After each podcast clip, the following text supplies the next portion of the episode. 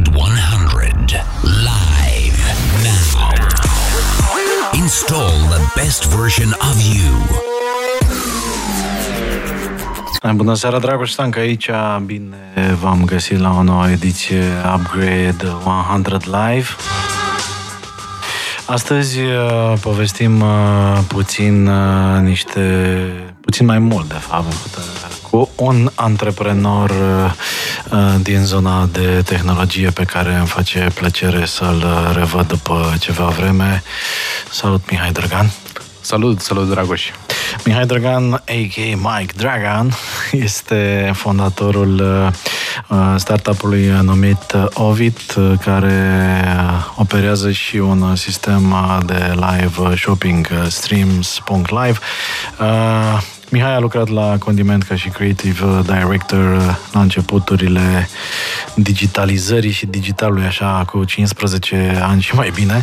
Este a fost fondator al MB Dragan, adică proprie agenții, după care a urmat Metromind, unde a fost partener și CEO, iar de niște ani buni se ocupă de Ovid. De câți ani? Sunt cel puțin șase, Aha. dar par mai mulți par mai mulți, nu? Uh, povestea e interesantă cu, cu Hovid pentru că, practic, uh, avem în față un startup uh, din România care a intrat tare de tot pe zona de inovație și de digitalizare, ce se numește uh, sistem de ticketing, access management, adică, practic, uh, cei care veneați la festival, la ICF și apoi la Upgrade 100 Festival, uh, știți foarte bine că existau acolo acele brățări de non-cash payments, existau biletele și sistemul de ticketing by Ovid. Ei bine, apoi a urmat pandemia și pandemia a dus multe lucruri uh, neplăcute, cum ar fi dispariția totală a pieței pe care, pe care Ovid o adresa, dar și, iată, lucruri uh, interesante pentru că obliga pe băieți să se focuseze și să uh, inoveze și vreau să vorbim uh, uh despre asta. Mai ales că avem și un pretext uh, foarte interesant. Săptămâna trecută Ovit a anunțat că a încheiat un parteneriat strategic cu blockchain-ul Polygon, cu aripa uh, Studios a Polygon. Polygon este un uh, blockchain care are o tracțiune interesantă, un business în care a investit chiar și celebrul Mark Cuban, are peste 10 miliarde de capitalizare. Cum și de ce a ajuns uh, să investească o companie blockchain într-un, uh, într-un ecosistem care a pornit de la ticketing și a ajuns la uh, live stream uh, shopping, Mihai? Pare cumva ciudat, probabil că acum câțiva ani, dacă ne-am fi întâlnit și am fi spus, bă, oare la un moment dat o să avem uh, un partener din zona blockchain în, în Ovid ar fi sunat mai puțin plauzibil sau poate nu? Cum se vede treaba asta? Ei ne-au găsit pe noi, mm. erau în căutare de soluție pentru care să poată să demonstreze cum pot să funcționeze NFT-urile pentru ticketing. Ok, hai să, să ne oprim aici deja. Așa. NFT-uri pentru ticketing. Uh, oamenii care ascultă Upgrade 100 Live au auzit cu siguranță de NFT-uri pentru artă, de NFT-uri uh, folosite uh, mai ales în zona asta a colecționarilor de itemuri digitale unice, dar ce caută NFT-ul în zona de ticketing? Care e aplicabilitatea teoretică? Modul în care o vedem noi este acela de a menține proprietatea asupra, asupra unei experiențe uh-huh pe termen lung, astfel încât să poți să o și distribui ulterior, să poți să o revinzi, iar din perspectiva celui care organizează un eveniment sau vinde uh-huh. un mhm. bilet, să poți să creezi niște lucruri mai complexe decât ți-am dat un bilet, uh-huh. ai intrat, s-a terminat cu biletul. Uh-huh. Se pot face tot felul de lucruri interesante cu NFT-ul, care uh, în sine este un mic programel decentralizat. Uh-huh. Adică în momentul în care l-am pus pe blockchain, fie că mai existăm noi sau mai există organizatorul de evenimente sau artistul la care ai intrat, uh-huh. el funcționează în continuare. Și ai cumpărat, să zicem, un uh, bilet la un festival care îți place. Uh-huh. Uh, el reprezintă o experiență. Poate este experiența în care X artist a cântat ultima dată. Deci are uh-huh. o mhm. valoare sentimentală pentru foarte mulți, foarte mulți fani. Peste 10 ani nu mai există nici festivalul, artistul s-a retras total și nici organizatorul nu mai e de găsit. Tu în continuare poți să vinzi, iar artistul poate să primească în continuare royalties la fiecare revânzare, uh-huh. organizatorul, dacă încă mai are wallet-ul de, de blockchain, încă mai poate să primească și el royalties. Practic există posibilitatea aceasta teoretică, încă neprobată neapărat, dar te rog să mă contrazici dacă greșesc, că prin această treabă, un uh, bilet poate deveni un obiect de colecție care are o valoare care poate să se majoreze în timp. Sau un artist poate să emite un, uh, un bilet care să poată oferi la pachet o experiență unică. De exemplu, biletul de tip NFT care îți oferă garantat 3 minute alături de Bono pe scenă la un concert YouTube exact. or something. Uh, care e aplicabilitatea în care eventual crezi cel mai mult uh, în zona asta? Nu știu, o experiență unică sau de ce nu pot fi și situații mai puțin uh, fericite? Poate se întâmplă ceva istoric la acel concert? Noi ne, noi ne pregătim de momentul ăsta de cam 5 ani uh-huh. uh, și pentru asta am creat uh, un sistem adițional de beneficii incluse într-un bilet care este centralizat și se numește uh-huh. add-ons, uh-huh. care poate să însemne vizita în backstage, întâlnirea uh-huh. cu artistul uh, două beri, tricoul de okay. colecție și alte lucruri de genul ăsta, pe care poți să le iei acum sau poți să le iei peste 5 ani.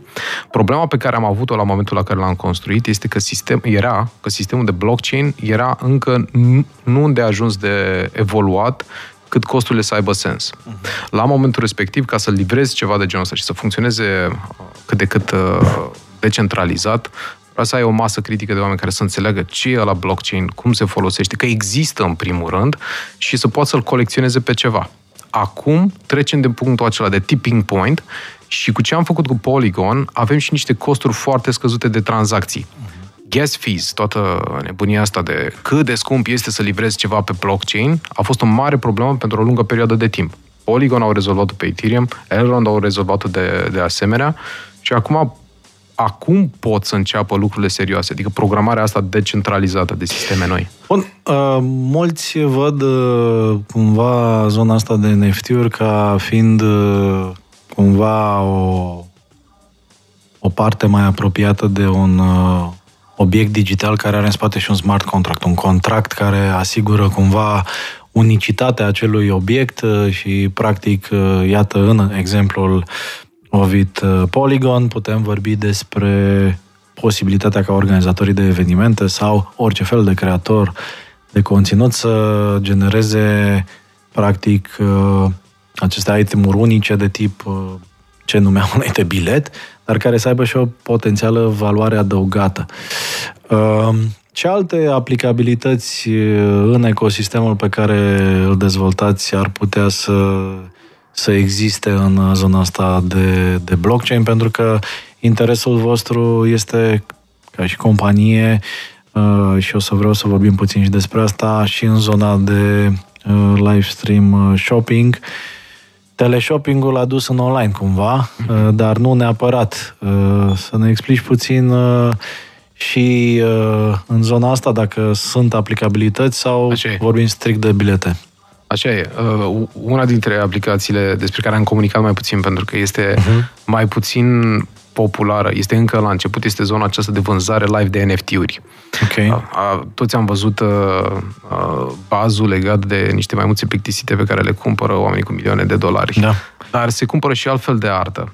Ca să poți să cumpere această artă, trebuie să fii sigur măcar la început, în momentul în care ai făcut tranzacția, că persoana care îți vinde uh-huh. NFT-ul chiar este artistul. Okay. E, și aici a fost un loc uh, adițional pe care am uh, integrat uh, tehnologia, și anume în vânzarea de NFT-uri. Un NFT, ai, ai, ai o artă digital. Ar putea Bansky să-și dezvăluie identitatea și să-ți vândă exact. niște NFT-uri folosind live. Streams Live uh, cu tehnologie Polygon. Asta ar fi un proiect exact, poate, interesant. poate merge cu, cu stencilul pe perete în spate uh-huh. de Parlamentului și în timp ce desenează pe stencil uh, și vinde arta. Bun, sau pot apărea și alte, alte aplicabilități. Acum, auzindu-te vorbind, vin și mie idei uh, probabil proaste, dar o să le spun că lumea știe că de obicei spun asta, adică prostii. Uh, în demo-ul făcut de Mark Zuckerberg cu Metaverse, la un moment dat apare o, o secvență, un concept care mi se pare interesant și anume graffiti-ul, street art-ul adus în digital și uh, reprodus în metaverse. Acum, auzindu-te vorbind, îmi pot imagina că poate peste, nu știu, 5 ani, uh, un artist graffiti ar putea să creeze lucruri în metaverse și apoi să vândă lucrarea respectivă unui uh, interesat, unui colecționar care ar putea să, nu, Uh, aibă acces la expoziția de exact. artă digitală de tip graffiti în metaverse și să și fie proprietarul unei lucrări, de exemplu, nu? Adică aplicabilitățile, dacă ne lăsăm puțin imaginația să zburde, sunt multe, dar conceptul nu e foarte diferit de cel din offline. Am remarcat treaba asta destul de des și anume că destul de multă lume spune că, bă, NFT-urile astea sunt o prostie, pentru că Păi, sunt o prostie, într-adevăr, în aceeași măsură în care și, uh, nu știu, o sculptură de brâncuși care valorează milioane poate fi considerată de unii o prostie pentru că e doar un obiect, uh, uh, a, un bolovan sculptat, da? Deci ar... Cine zice că virgulă costă atât, știi? Cumva, dacă ne imaginăm uh, în digital uh, similitudini de genul ăsta, ne dăm seama că uh, principiile sunt de fapt aceleași, nu? Pe vremuri colecționam timbre, nu? Capul de bouri pe vremea comunismului, țin minte, uh, valora foarte mult și era foarte rar, dar la urmă urmă era o bucată de hârtie, nu? Adică cine spune că acel cap de bour costa cât o Dacia 1310? Uh, oamenii care ne ascultă trebuie să înțeleagă că nu e neapărat ceva nou. Singura treabă nouă cu adevărat este că în zona blockchain a apărut posibilitatea tehnică de a atribui un proprietar uh, și un uh, atribut unic unui sort of obiect, între ghilimele, digital. Nu? Adică, și, practic, și foarte asta face NFT-ul. Așa este și foarte important este că nu există o entitate singulară, mm. gen Facebook, mm. sau un individ, sau un mm. registru central al statului care spune că X lucru aparține lui Y uh, individ. Uh, aceasta, această decentralizare a ownership-ului, faptul că Facebook poate să dispară mâine, dar lucrurile care s-au vândut uh-huh. în metaversul acesta, dacă este realmente uh, decentralizat, înseamnă că indiferent ce se întâmplă în jurul NFT-ului, o persoană care l-a creat, uh-huh. uh, o persoană care l-a prezentat, uh, entitatea care l-a vândut, mai există sau nu, el este în continuare atașat, are niște reguli clare pe care poate să le vadă oricine. Ok. Și o schimbare mare, socială în primul rând, și după mhm. aceea tehnologică. Da, faptul că acum uh, nu orice este digital e replicabil la infinit fără a mai avea la un moment dat uh, niciun fel de instrument de a controla sursa și creația originală e un pas important în evoluția acestui ecosistem digital, de aceea Web 3.0 se duce în jurul acestui concept de descentralizare și de posibilitate de a atribui proprietate unor lucruri din, din spațiu digital.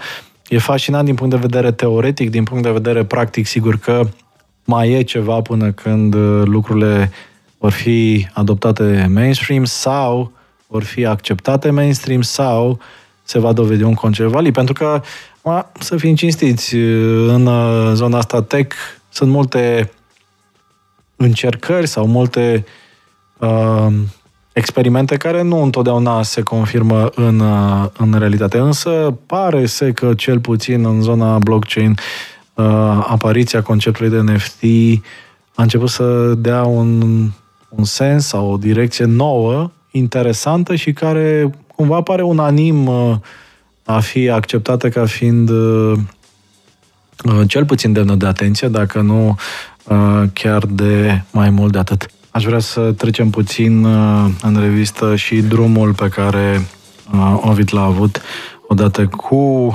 pandemia și cu modul în care uh, practic ați fost forțați să reinventați total business. Cum a fost perioada asta pentru Ovid ca business și cât de complicat a fost să ajungem, iată, și la vești bune, cum a fost cea de săptămâna trecută, cam prin ce etape ați trecut? Foarte complicat. Mm. De câte ori te-ai gândit să închizi? nu pot să spun. nu dă bine. Uh, dar uh, ca să-ți faci așa o imagine, la începutul lui 2020 ne, a, ne mutasem în US, uh-huh. tehnologia noastră de cashless payments, uh, edge payments, o, o chestie foarte mișto care ajută foarte bine să funcționeze plățile atunci când... Ce, ce, ce înseamnă, foarte pe scurt așa, pe înțelesul uh, oricărui, oricărui ascultător, cashless payments-ul concret? Uh, e, e o tipologie specială de plăți pentru locații foarte mari în care vin foarte mulți oameni. Uh-huh. Când ai 50.000 de oameni, 100.000 de oameni, sau chiar și mai puțin, 20 da, de să spunem, la Electric Castle, la Antold... Nu se mai merge netul. Pe Așa. scurt. Uh-huh. Și atunci nu, nu te poți baza pe plățile tradiționale. Uh-huh. Știți, când aveți brățările acelea cu tap da. tap Așa. pay, uh, în spate se întâmplă un soi de magie ca să funcționeze și dacă nu-ți mai merge ție telefonul să faci uh-huh. stream pe, pe uh-huh. Facebook. Uh-huh. Și funcționează la fel de repede. Ei, și uh-huh. noi am făcut o tehnologie care e din nou bazată pe un soi de blockchain privat care să permită uh, tranzacțiile chiar și când nu mai ai internet, să meargă foarte mari. plățile online fără online. Exact, exact. Am înțeles. Și asta ne-a ajutat pe, mine, pe, pe noi să creștem foarte mult, mm-hmm. iar pentru mine a fost un uh, challenge foarte mare, pentru că în momentul în care a început pandemia. În 2020 noi aveam mm. deja planuri de distribuție globală. Japonia pentru uh, Jocurile Olimpice, Africa de Sud, uh, Irlanda, adică ieșisem, uh, crescusem foarte bine în zona de US. Mm-hmm. Deschisesem piețe noi în, azo- în afară de zona de cashless payments la festivaluri, pe hospitality, pe uh, locații de, de agrement diverse, locații mari. Urma să fie un an excelent. Care puteau să fie șansele uh, să vină ceva care să închidă și evenimentele, și da, hospitality. Da. Și... E articolul de forță majoră din orice contract care nu comprindea pandemia s-a întâmplat, da. Exact, exact. Și um, a trebuit să reconfigurăm traseu și foarte repede, mm-hmm. pentru că uh, banii dispăreau, um, costuri existau în continuare și era efectiv o, o, o amenințare existențială la nivelul companiei. Adică mm-hmm. nu știam dacă lucrul ăsta durează o lună, două, 10 ani. Adică cât timp uh, nu există venituri consistente, nu? Exact. Uh, povestea cu evenimentele online uh, și alte nebunii a fost pe harta voastră a ca fost, opțiune la un moment dat? sau? A fost inițial nu. pe harta noastră um, și era pasul natural. Faci lucruri în zona de evenimente, evenimentele fizice s-au închis, hai să le facem virtuale. Dar foarte repede ne-am dat seama că piața este supra-saturată și se uh-huh. va satura și mai repede. Și am început să ne gândim ce ne face pe noi special. Iar pe noi, ceea ce ne făcea special nu era partea de evenimente, era partea de plăți la evenimente, adică partea comercială uh-huh. din evenimente. Adică plăți, vendori și entertainment. Uh-huh. Și dacă le pui la un loc și adaugi și zona asta de streaming, este efectiv ce am făcut cu Streams.live, live shopping. Ok, practic uh, live shopping-ul uh, poate fi asimilat uh, unui eveniment uh, care nu are publicul uh, neapărat uh, fizic acolo, nu? Adică, la urmă urmei, obsesia noastră de a pune lucrurile în cutiuțe ne încurcă atunci când încercăm să facem o strategie coerentă de business. Dacă ne imaginăm un eveniment ca fiind, de fapt, un conținut care este transmis unui public folosind sau nu o intermediere de tip scenă sau de tip ecran, la urma urmei mecanismul e același, nu? E un public care e interesat de un conținut și e eventual dispus să plătească ceva pentru acel conținut, exact. fie că e concert, fie că e film pe Netflix, fie că e uh, lansarea noului automobil uh, Dacia cu care voi ați făcut de altfel câteva proiecte interesante. Da. Practic, Hai să le explicăm celor care nu sunt neapărat familiarizați cu treaba asta cât de apropiat și cât de diferit este de uh, ce cu siguranță toți cei care ne ascultă știu de la televiziune cu uh, teleshopping nu? Cât de diferit este live stream shopping-ul de teleshopping? Live stream shopping-ul este la fel de diferit de teleshopping pe cum este YouTube de TV-ul tradițional. Adică Așa. dacă adaugi toate acele elemente de socializare, de cumpărare live, de răspuns instant, adăugarea în coș și cumpărarea care suntem obișnuiți din e-commerce, uh-huh. chat-ul, socializarea cu persoana care ne prezintă și între noi, creezi ceva ce n-a mai existat înainte. Adică, okay. practic, dimensiunea socială, digitală, plus e-commerce a teleshopping-ului. Care, apropo, nici teleshopping-ul, uitându-ne în istoric, am, am, am citit și noi de, despre lucruri, teleshopping-ul HSN și uh, QVC în US, atunci când au apărut, au fost niște explozii în zona uh-huh. de TV. Adică uh-huh. modelul uh-huh. acesta de a monetiza nu prin advertising, ci prin comerț, uh-huh. a, a fost o explozie în zona de monetizare a TV-ului. Practic un stream de, de venit care nu exista și care a diversificat uh, streamurile tradiționale, respectiv doar publicitatea care exista pe atunci. Acum o televiziune pentru cei care poate nu sunt familiarizați, are în principiu venituri din uh, publicitate, desigur în continuare, din astfel de activități de tip uh, teleshopping care sunt bazate pe un comision din vânzări plus cumpărarea spațiului de emisie, iar dacă ai succes ca televiziune, uneori ești plătit și de distribuitori de cablu ca să fie în, uh, în grila lor. Însă prea multe lucruri noi nu prea s-au inventat în zona de TV și uh, voi ați făcut proiecte și cu ProTV și cu Samsung. Uh, iată că și o televiziune tradițională experimentează. Ce face un live stream shopping session uh, de succes versus, nu știu, reflexul oricărui potențial partener care zice lasă-mă că fac un live pe YouTube și e tot aia sau pun o postare pe Facebook și tot aia. De ce e diferit uh, sau ar trebui să-ți aducă rezultate mai interesante un live stream uh, shopping? Deci, care ar fi ingredientele așa pe care le recomanda celor care poate sunt interesați să testeze treaba asta?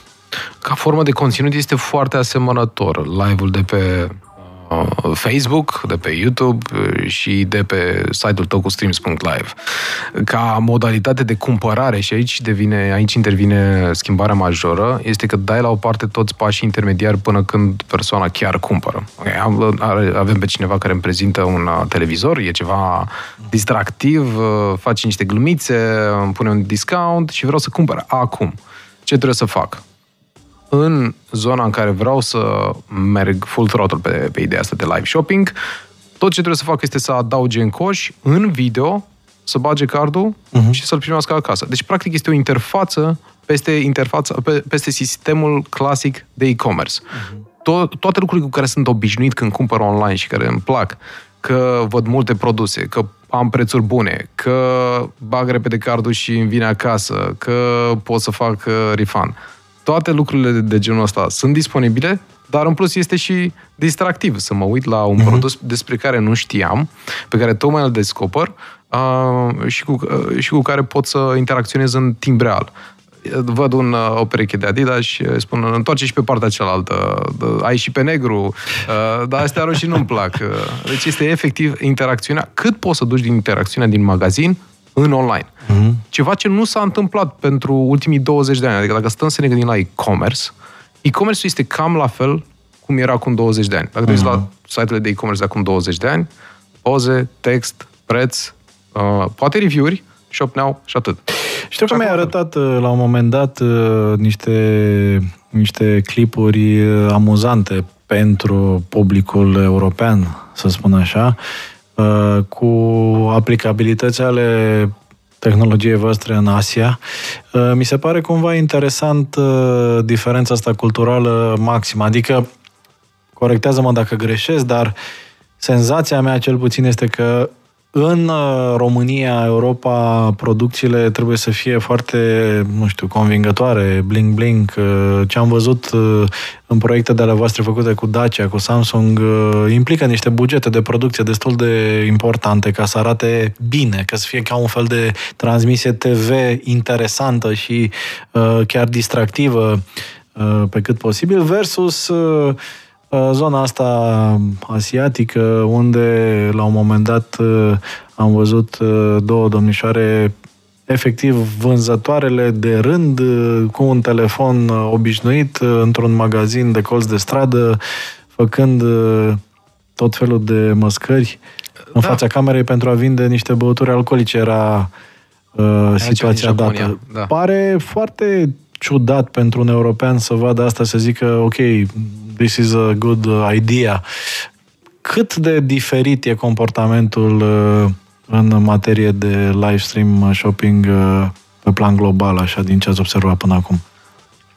Este diferit. Europa și Oarecum US sunt foarte orientate către zona asta de ultraproducție, overproducing. Adică uh-huh. hai să facem lucrurile foarte complicate, cu foarte multe lumini, foarte uh-huh. asemănătoare cu o reclamă, uh-huh. când noi nu am observat diferențe foarte mari între astfel de producție uh-huh. și producția recurentă, constantă, în care cineva intră în fața telefonului, prezintă produsele și le vinde. Uh-huh. Dacă este autentic, produsul este bun, prețul este bun a, și am audiența necesară, o să vând. Ce, ce se schimbă în, în ceea ce vedem noi este că se face această tranziție de la lucrurile foarte complicate, costisitoare din punct de vedere al producției, la ceva care este mai uman. Ca un exemplu, nici pe, nu știu, un Instagram sau pe un TikTok nu avem super producții. Sunt tot niște oameni în fața telefonelor care își exprimă creativitatea. Și conținutul ăla ne place, ne ține în fața telefonelor. Același lucru se întâmplă și cu shopping-ul live. Există oarecare discriminare pe criterii de, de unde ești ca startup în lumea tech sau nu mai există? Doar în Europa. În Europa există, da. În Europa contează dacă ești român în Franța, în Germania, da? În US, deloc. UK, deloc. De ce crezi că se întâmplă asta? Nu știu. S-a atenuat uh, după povestea UiPath uh, această reacție?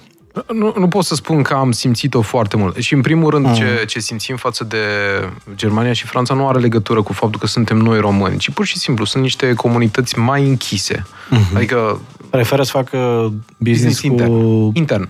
alți francezi, chiar exact. dacă produsul mai prost. Exact. Sau mai scump. Exact.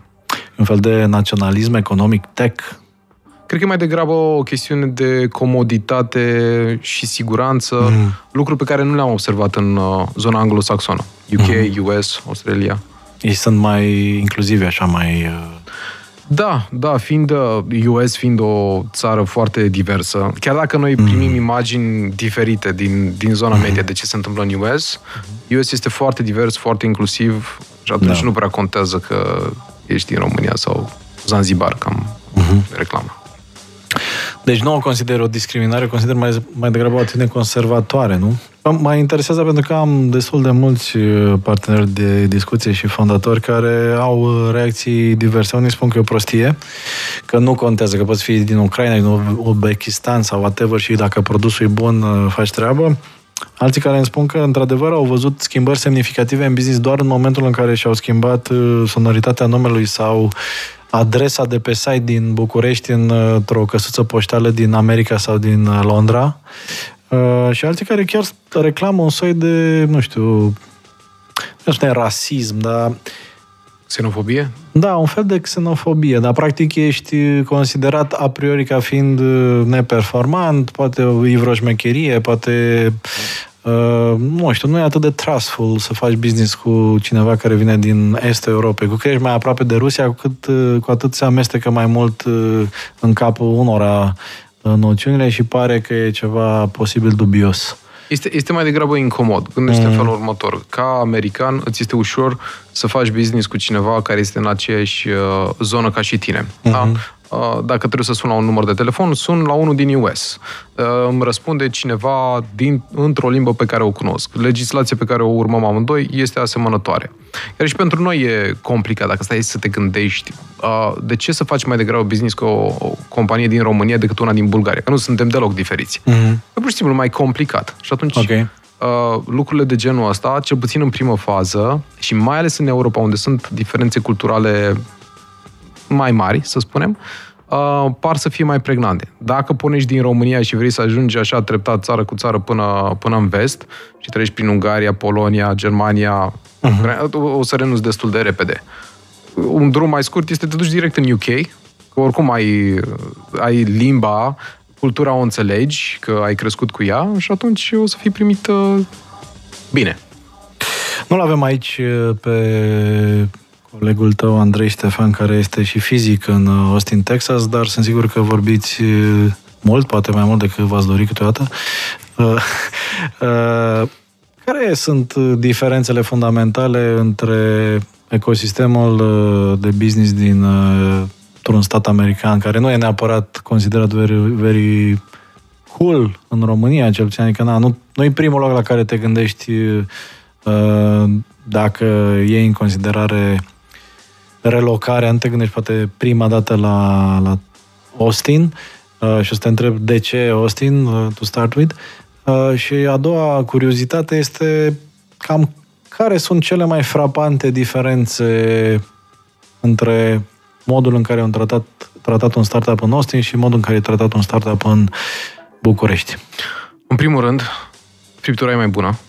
Ok. Sunt mult mai mulți bani. Deci este, pentru mine șocul a fost um, că mi-am dat seama ce înseamnă două războaie mondiale pierdute. Ok. Adică tot, toată Europa este săracă față de US. Mm-hmm. Și Austin nu este ceva flashy sau uh, Texas în sine. Cu siguranță nu, nu scoate în evidență nivelul de bogăție absurdă care este acolo. Mm-hmm. Adică nivelul de finanțare, nivelul de disponibilitate de, de parteneriat, cifrele care se vehiculează acolo sunt uh, exponențial mai mari decât ce ai putea să găsești în Europa. Mm-hmm. A, asta este primul lucru pe care l-am observat. Și atunci, fiind mult mai multă finanțare, fiind mult mai mulți potențial clienți cu disponibilitate mai mare de, de, de a cheltui, atunci este și mai ușor să, um, să rezolvi uh, probleme acolo. Nu spun că, spre exemplu, pentru noi România nu este o piață bună. Cel puțin din zona de e-commerce, unde lucrurile au explodat, este o piață foarte bună, uh-huh. dar incomparabil mai mică decât Texas, care, apropo, este a noua economie a lumii. Texas, statul, nu... Nu, America. America. Texas, doar Texas. America e încă prima, dar stai să mai vedem peste vreun an, așa, dacă, în funcție de ce se mai întâmplă, da. Devenim uh, fluenți în mandarina. Uite, ne întoarcă ascultătorii la NFT-uri, subiectul cu care am început dialogul nostru, apropo de știrea că Polygon uh, inițiat un parteneriat cu uh, Ovid pe zona de bilete de tip uh, NFT. Uh, ne întreabă oamenii ce părere avem noi despre NFT-uri și dacă am uh, investit în, uh, în această zonă. Eu o să încep uh, să răspund. Uh, mă uit cu atenție și speranță, nu îngrijorare, la zona de NFT-uri și cochetez cu ideea să încep uh, niște colecții, însă nu, nu am investit efectiv încă. Da, sunt uh, investitor activ în zona de criptomonede, dar nu în zona de uh, NFT-uri. Tu ai încercat? Nu, nu am cumpărat NFT-uri, dar am investit în sensul în care am investit finanțe în companie ca să dezvoltăm ecosistemul. Okay. Tehnologia este extraordinară. Mm-hmm. Dar n-am cumpărat NFT-uri per se. Ok. Prin urmare, dragilor, informați-vă și luați-vă deciziile singuri. Mi se pare interesante conceptele noi care au apărut, uh, mult mai interesante decât uh, faza inițială a acestor NFT-uri, care unele erau, într-adevăr, cam ciudățele, dar îmi place, de exemplu, uh, ce a lansat Elrond cu Subcarpați. Au făcut colecția de NFT-uri Uh, bănuiesc că într-o oarecare colaborare cu cei care au făcut uh, seria Strămoși, n-am documentat, dar seamănă ca abordare. Iarăși un proiect interesant de NFT-uri românești, da? Uh, strămoși.com. Sunt și altele interesante și cred că e o zonă unde trebuie să ne lăsăm mintea liberă. Pe de altă parte, pot să văd unde ar duce un parteneriat dezvoltat interesant în zona asta de NFT-uri ca bilet de acces. Uh, probabil că vom vedea multe experimente interesante în, uh, în uh, partea asta. Da, o altă întrebare este legată de avantaje multe în Statele Unite, într-adevăr, dar cum e cu mâna de lucru și cam care e diferența din punct de vedere al salariilor? Întreabă un ascultător sau ascultătoare, ascultătoare după fotografie este, mâna de lucru este scumpă. Okay. Mm, noi angajăm acolo uh, forță de muncă în zona de vânzări și marketing, customer success, adică practic zona care susține implementarea produsului. Uh, dezvoltarea se face în România, um, unde nici aici nu sunt uh, costuri scăzute în zona de, de programare, dar cu siguranță mai scăzute decât în cum a devenit Austin în momentul acesta, care este mai nou, Silicon Hills. Uh-huh. Cât uh, e un salariu average pentru un om bun în state în zona de tech? Sau un revenue, aș, așa, aș, aș spune, aș spune uh, standardul pentru uh, cineva în zona de vânzări înseamnă 140.000 de dolari, um, starting point mai nou în Austin, din care 70 sunt uh, fix și 70 on target earnings, adică practic ai atins targetul de vânzări, uh-huh. uh, primești și restul de 70 de mii sau uh, okay. proporțional. Deci foarte scump uh, raportat la... Și impozitarea muncii versus România? Este mai scăzută decât în România. Dar sunt cu totul alte costuri în alte zone. Uh-huh, uh-huh. Deci avantaje și... Dezavantaje. Mai puține avantaje, da?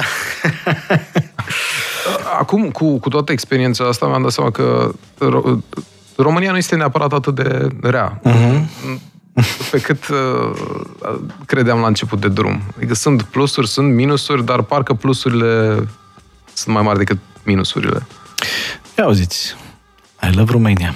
Pe finalul uh, întâlnirii noastre, Mihai, aș vrea să te rog să vorbim puțin despre acest viitor. În primul rând mă interesează cam care sunt, uh, din punct de vedere al proiectului vostru, lucrurile pe care ni le poți dezvălui uh, legate de această uh, asociere cu Polygon Studios.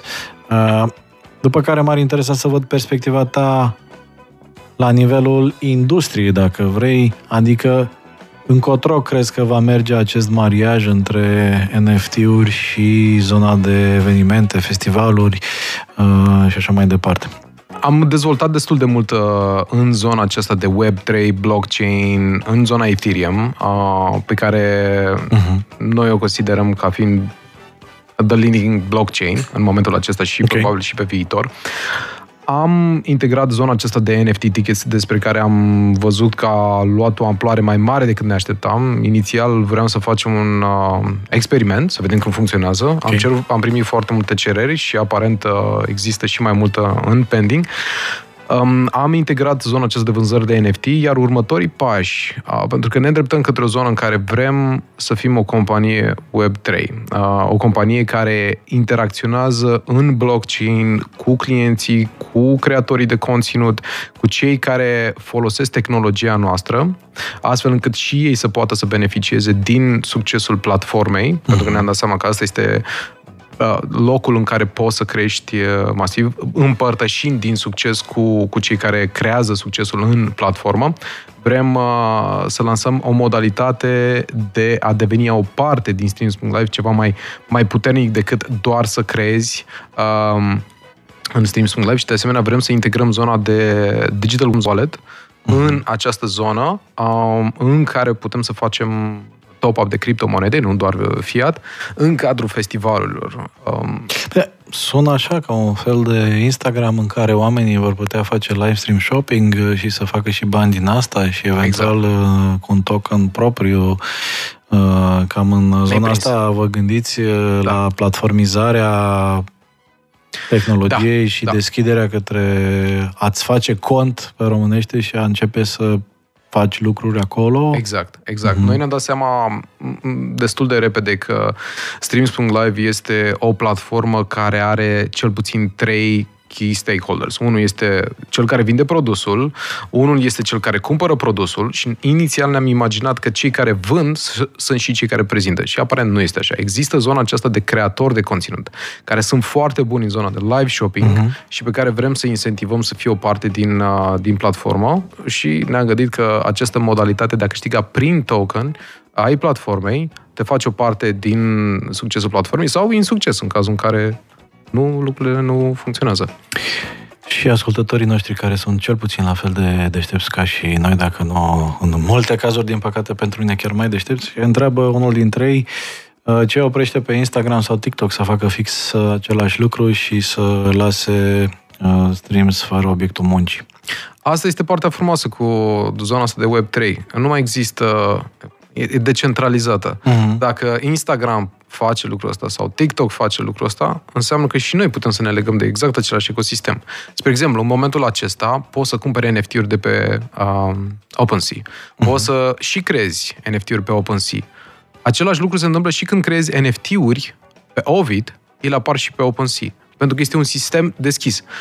Paradigma aceasta nouă nu este cu one player takes all. Da, it might take all dacă dacă are acea interfață și acea comunitate uh, care e foarte aproape Și cred că o direcție interesantă, cu adevărat interesantă, apropo și de multe alte teme pe care le-am uh, dezbătut de la microfonul la Upgrade 100 de aici, în Mansarda Radio Guerilla, uh, e și faptul că parcă începem să nu mai fim așa de confortabili cu faptul că există niște big tech giants care dețin toate aceste tehnologii și la orice fiță sau orice moft sau orice reglementare ar putea să rămâi fără, fără obiectul muncii, iar uh, promisiunea cel puțin a descentralizării acestor tehnologii este foarte interesantă, adică probabil că mulți dintre noi ar fi mult mai uh, puțin înverșunați și chiar uh, mai relaxați dacă am ști că o platformă de tip Facebook nu e deținută de nimeni,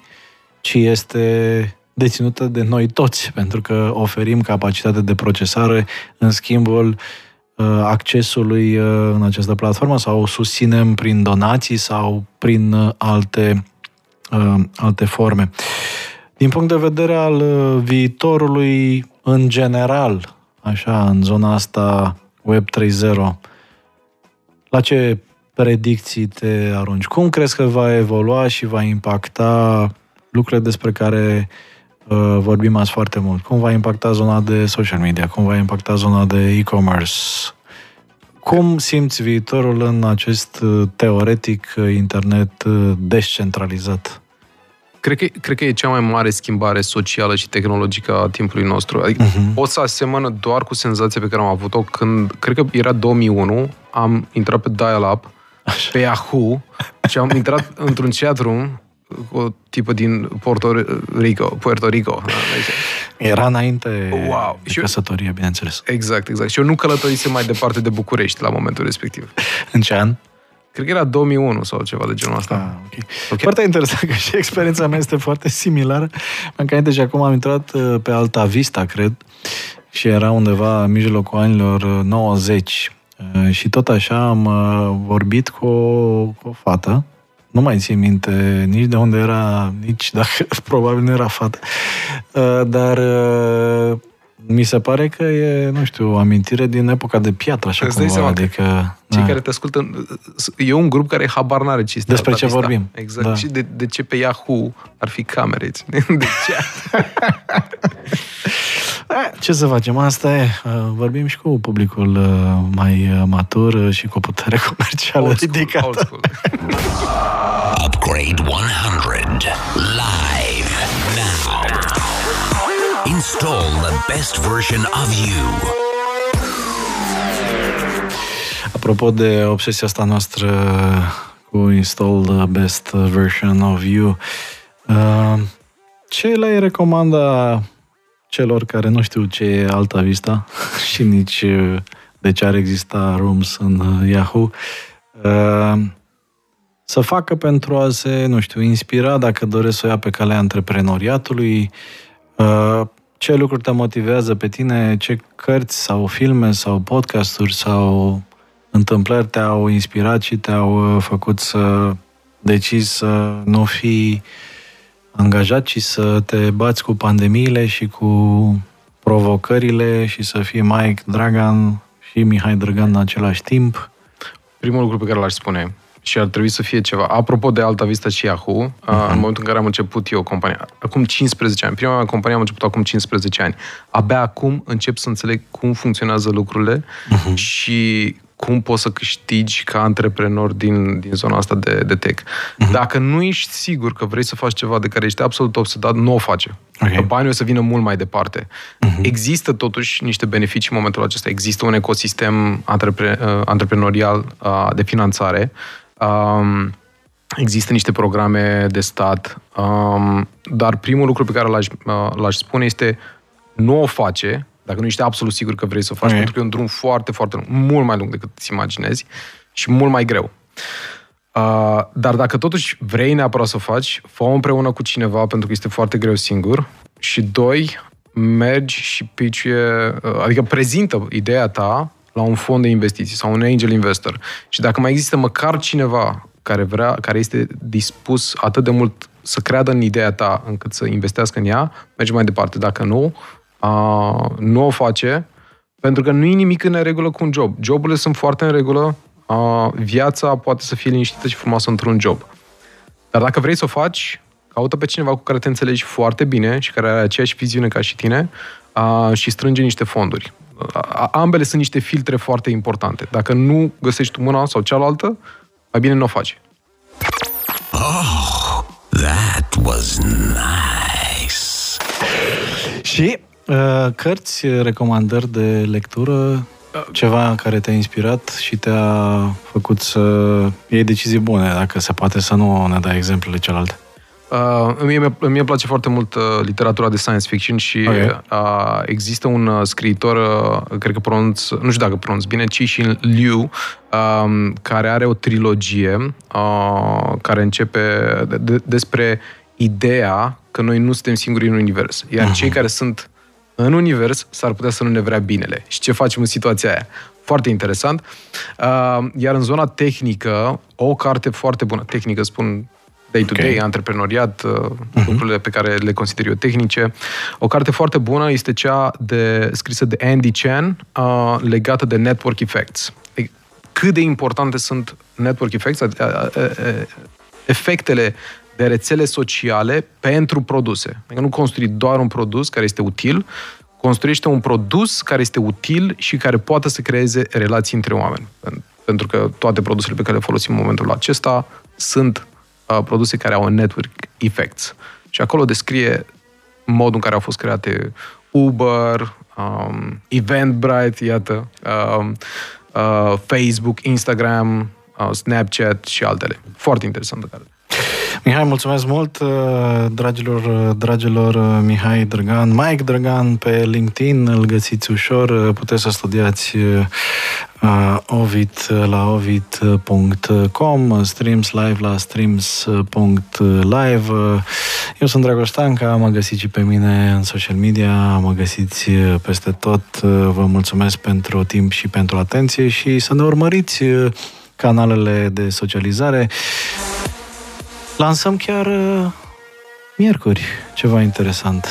IQ Digital pentru antreprenorii din zona IMM, un proiect uh, foarte simpatic. Găsiți mai multe în social media. Upgrade 100. Find us on Facebook, Instagram, LinkedIn and YouTube.